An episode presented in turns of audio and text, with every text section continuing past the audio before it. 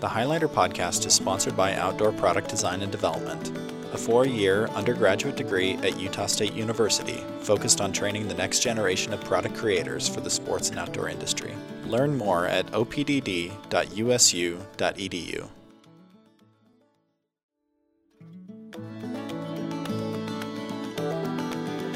On this episode of the Highlander podcast, we talk with Evie Moe, VP of Design for Cotopaxi. We discuss why she designs in the sports and outdoor industry, her experience at New Balance and Cotopaxi, and what products can make people feel. Welcome back, everyone. This is Chase Anderson, and today I'm joined by Evie Moe, the VP of Design at Cotopaxi. Thanks for being here. Thanks for having me. Yeah, of course. Thanks for making the drive, yes. which is a little long. It is a little um, long. But glad to have you up from, from Salt Lake. Um, we've we've had two of your coworkers here on the podcast before, Corey Williams and Ben Doxey. Yes. So our listeners should know who Cotopaxi is, what the company is, what you you all are about. But from your perspective, would you share a little bit about Cotopaxi and and your experience with the company and and you're relatively new to the company, but what attracted you to Cotopaxi? So, would you mind sharing a little bit about your about the company? Yeah. Yeah, so I have been at Cotopaxi since April of last year. So I'm coming up on my one year anniversary.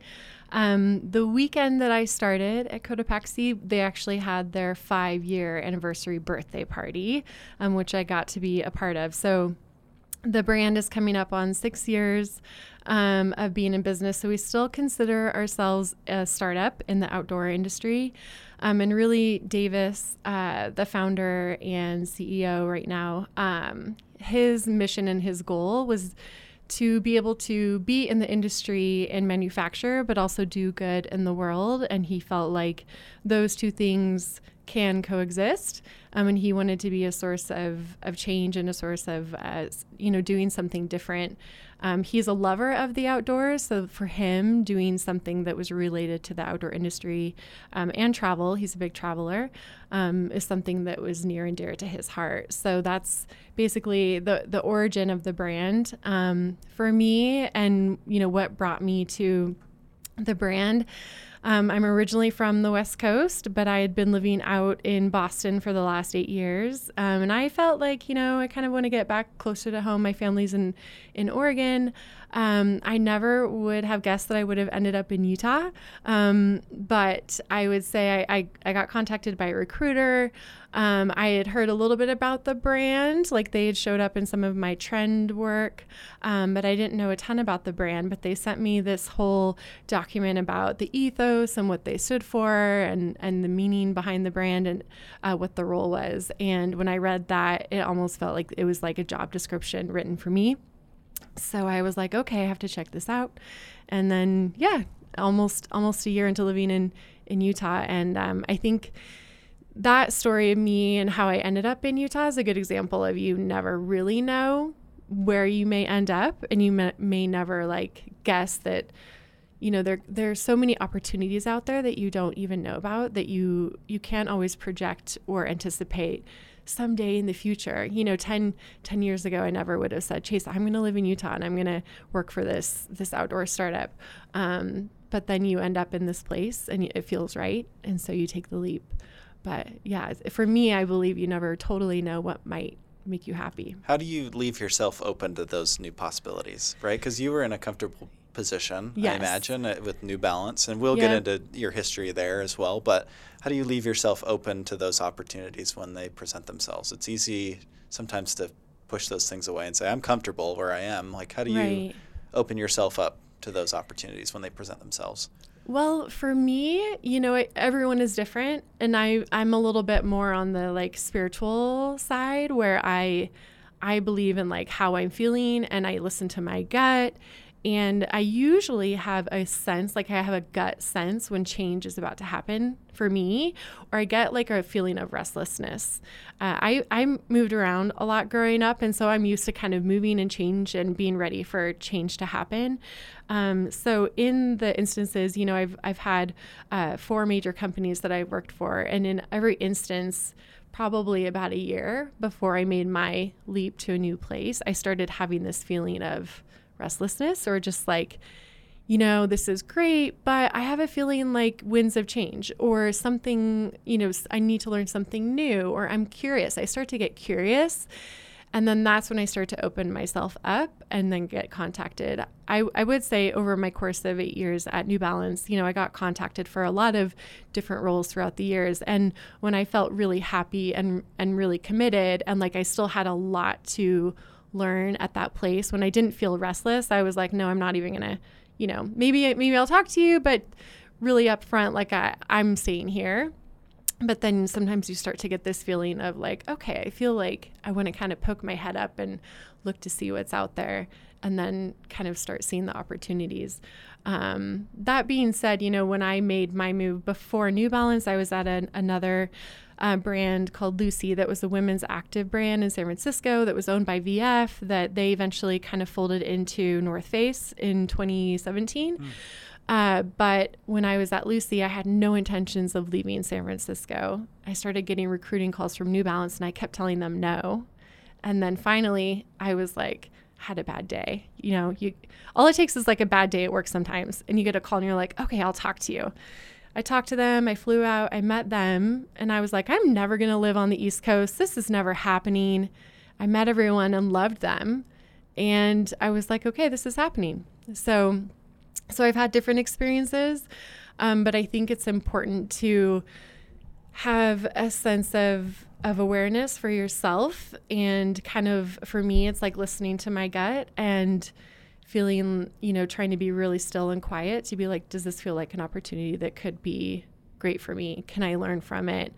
And am I feeling like a sense of peace about making that decision? Right. It, it seems easy to like disqualify yourself from opportunities too, mm. but, you know, or, or just say, well, I don't want to move to the East Coast without even having gone there, right? Or right. visited the company or gotten to know the people. And, you know, and I, I felt that too, right? It's easy to say, well, I, I don't want to have to go through that or this without you know knowing if it's even an opportunity yet. Right. So that's I think it's important to like be willing to like take a couple steps in, yeah. explore opportunities, explore experiences, and then decide yeah. like if it really presents itself and you're offered something. Yeah. Then you can make a decision, right? Yeah, I definitely think it's good to pursue unless you really really know that that's not something that you want to pursue. I I liken it to dating, honestly, and you know, um, in my experience, I, I, I, just got engaged, so I'm I'm almost I'm almost 40 in my first marriage, so I've dated a lot throughout yeah.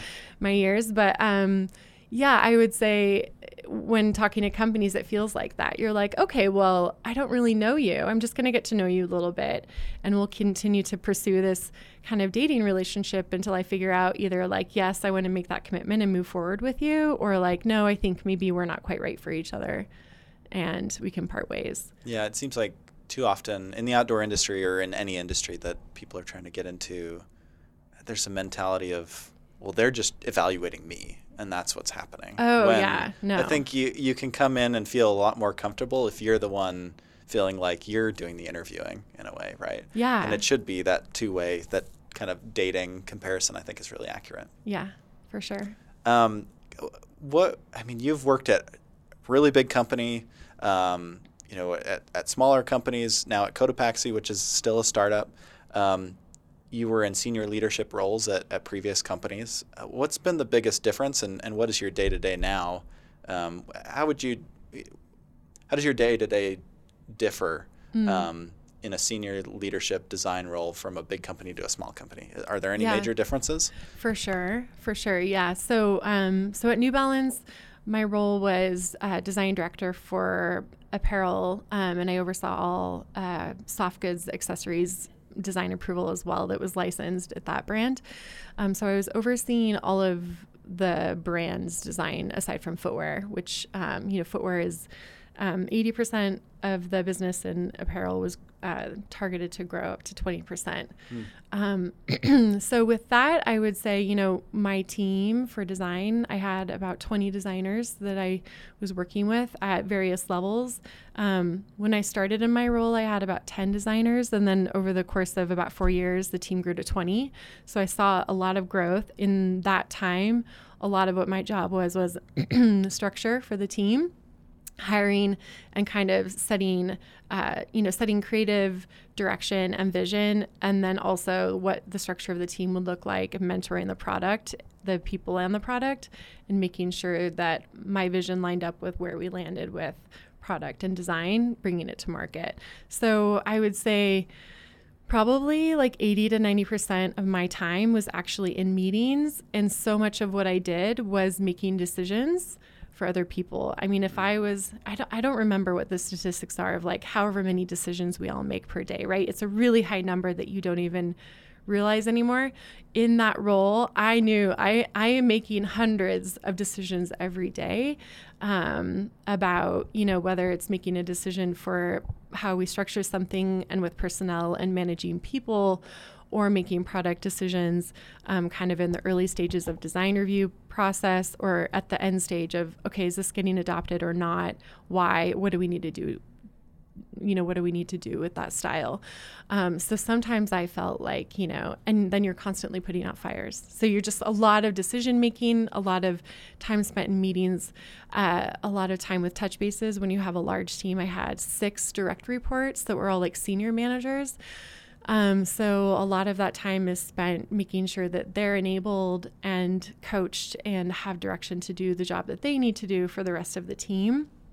Um, and then how that really differs with Cotopaxi now, um, it's a much smaller team. So something that you know before I worked at New Balance, I had worked at Lucy that was more of a startup size. We had a design team of uh, five designers, um, and it was much more. You know, I was doing a lot of hands-on. I was a senior designer at the time, um, so I had a lot of hands-on design work and I kind of missed that feeling of being a part of the smaller team and when you work uh, in a smaller company, you end up having a lot more variety with what your day to day looks like.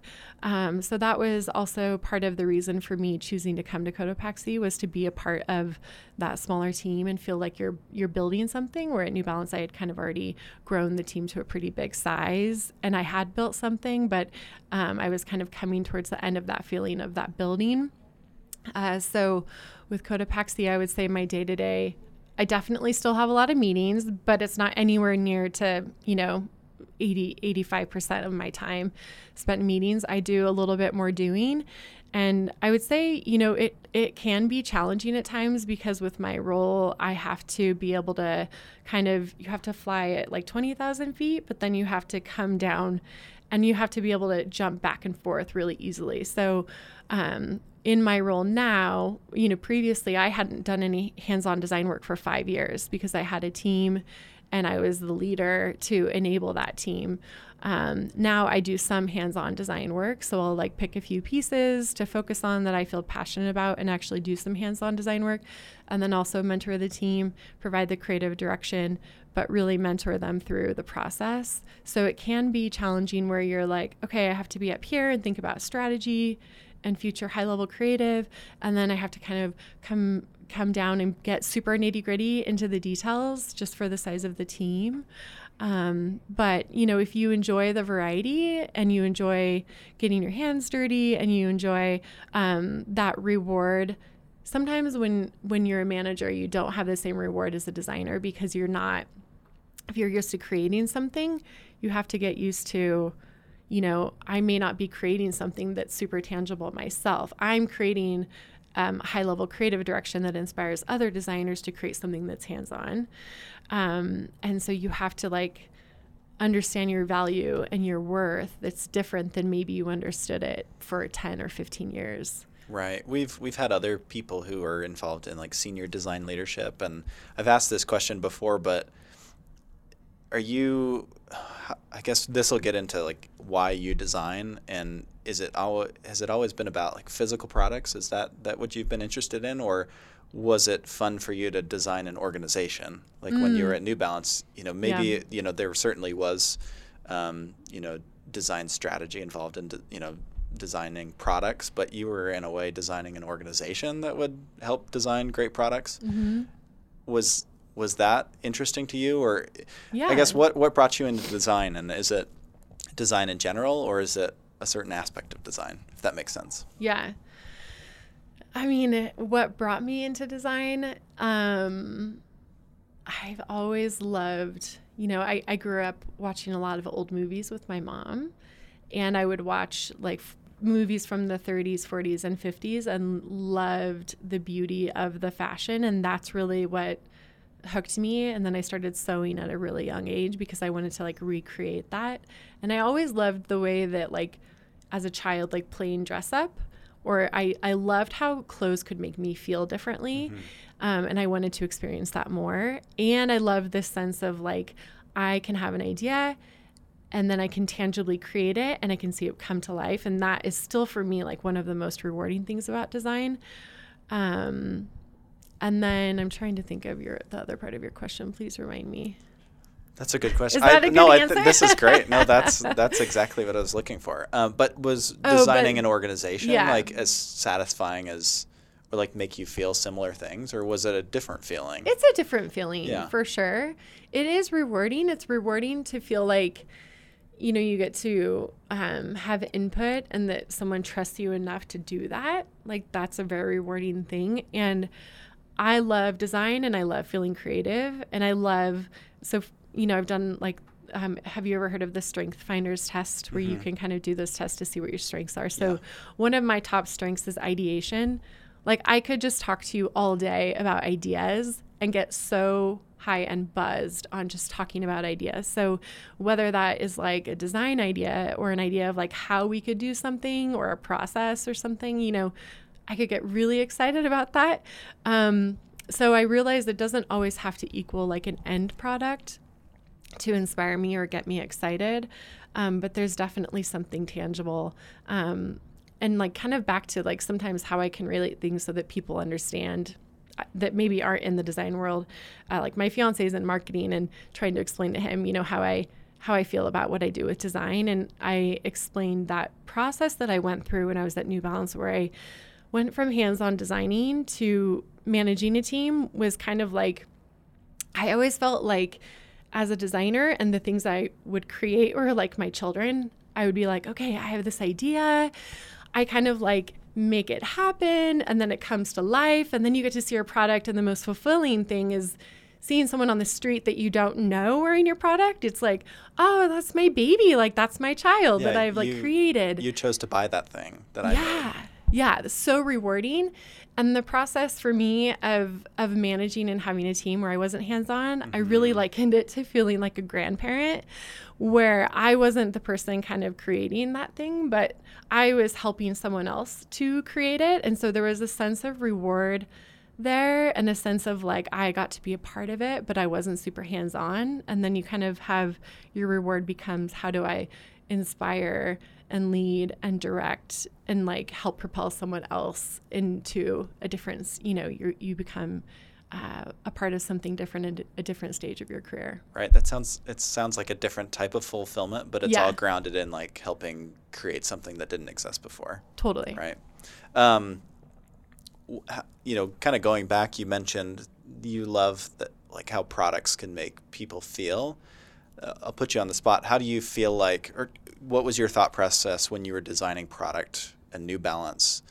What did you want people to feel when they interacted with that product? And then we'll go to Cotopaxi. I'm curious your thoughts. Yeah. Um, I would say, you know, most of my experience has been focused in women's design. Mm-hmm. Um, and I actually, uh, you know, other than doing like unisex product, I've never done any hands on men's design. So I always felt like a stronger personal connection with how I would design when I was at Lucy, and I really I called that my boot camp because I was designing a high amount of styles. It was a fast paced 11 month calendar. Um, and in in that uh, in that company and how we design, I was very much the target consumer.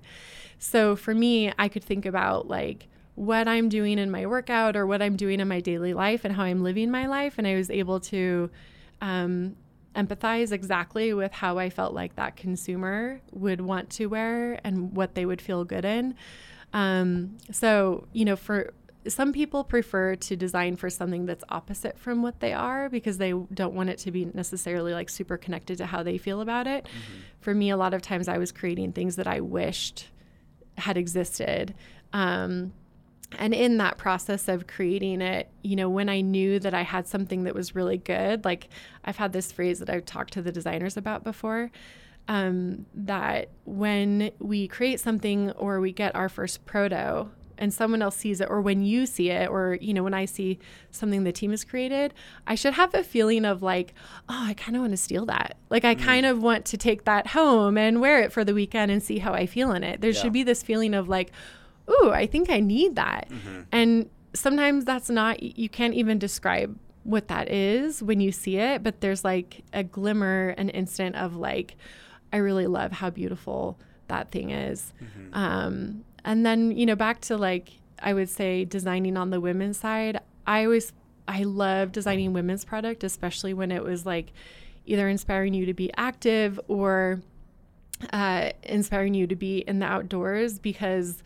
um, I think uh, there's definitely a stronger movement now in the past 10 mm-hmm. years, but before 10 years ago, there wasn't a lot of acceptance of diversity or, you know, the image of if you're going to go work out and you go to the gym, you already need to be perfect before you go to the gym. Right. Yeah. And you know, I'm I'm not that kind of person. I grew up being an athlete, but also not being perfect. Mm-hmm. And so trying to make people feel beautiful, make people feel comfortable to pursue whatever they want to pursue, whether that's in the gym or in the outdoors and like providing them with something that inspires them to do that is way more fulfilling to me than, you know, I mean, sometimes you could create something just because it's beautiful mm-hmm. and you put it on and it's beautiful and it makes you feel a certain way and that's amazing. For me, it felt special and even more meaningful to create something that could inspire them to be active and fulfilled.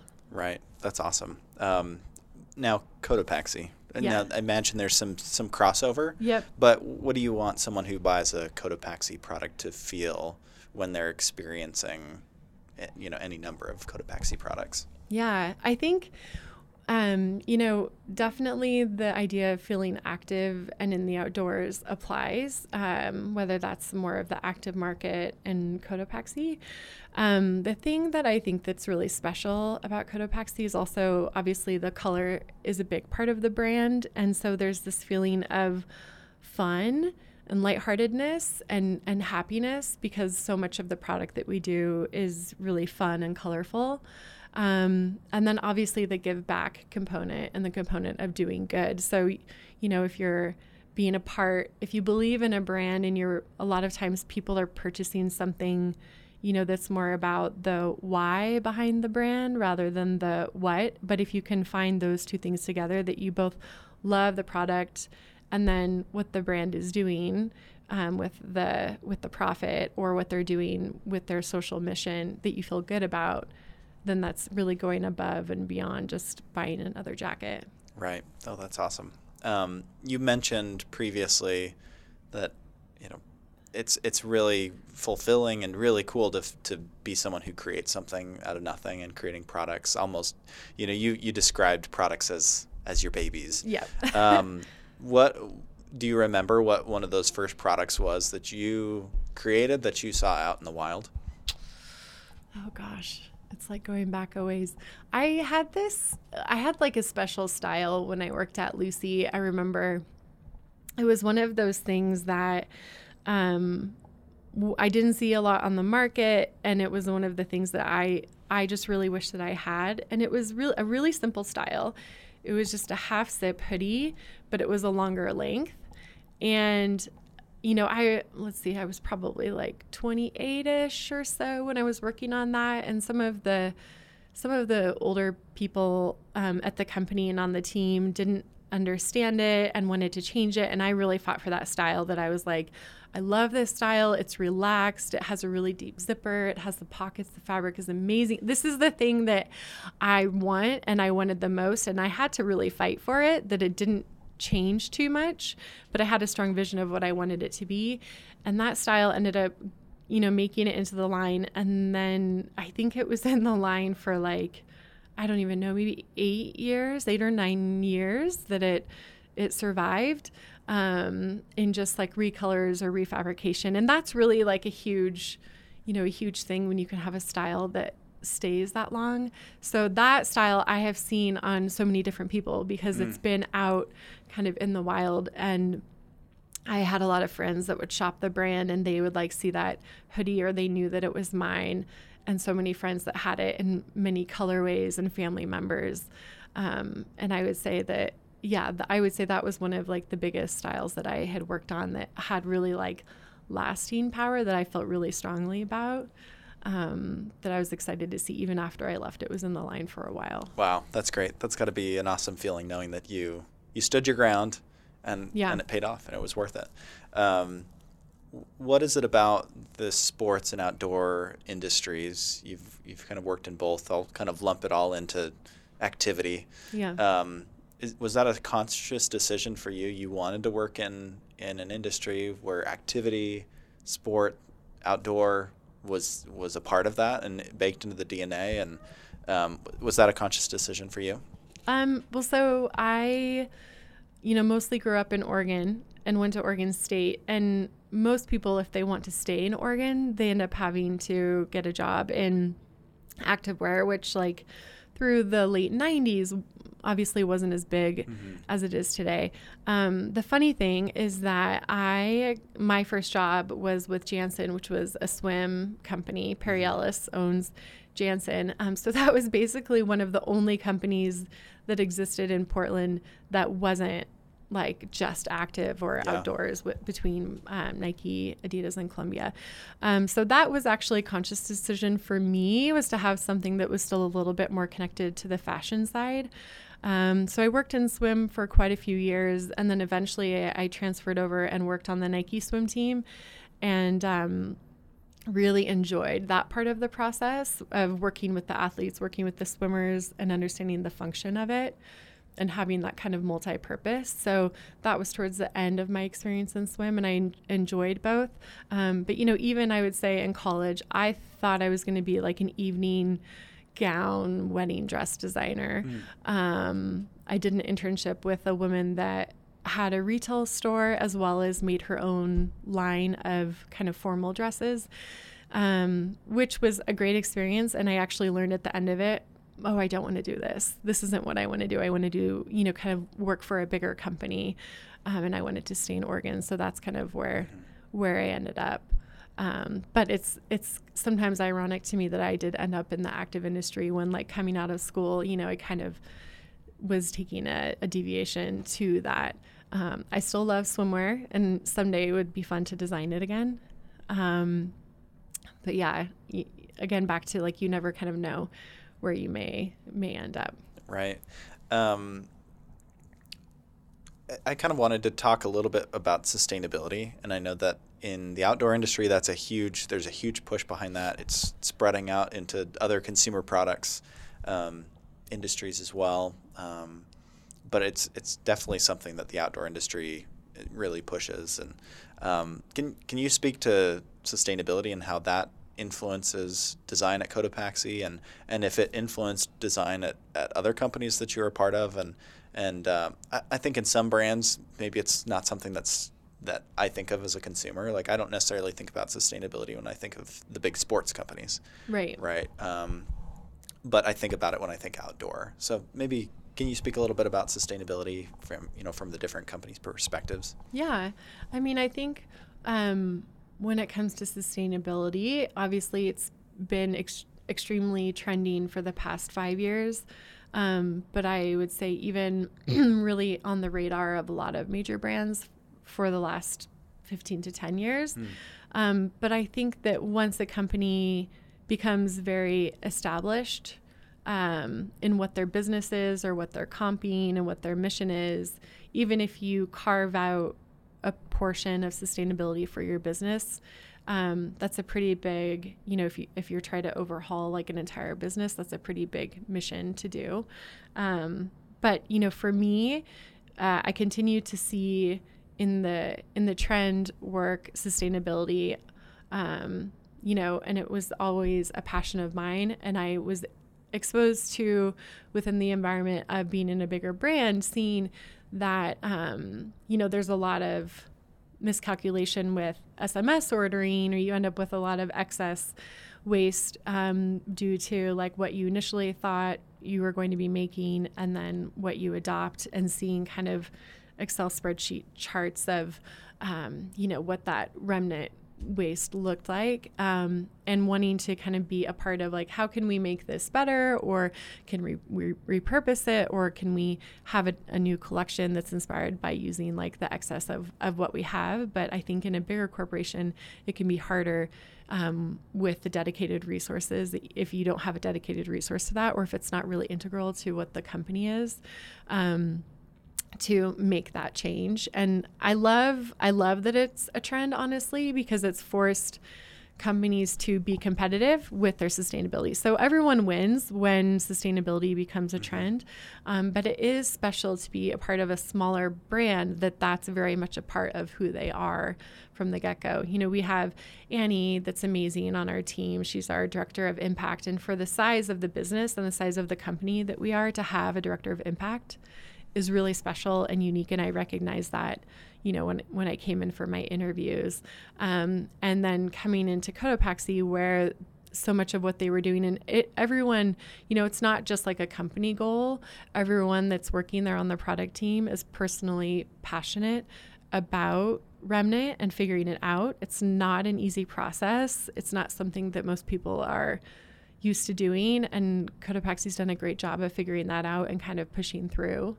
Um, and we continue to do that as we want to grow the collection.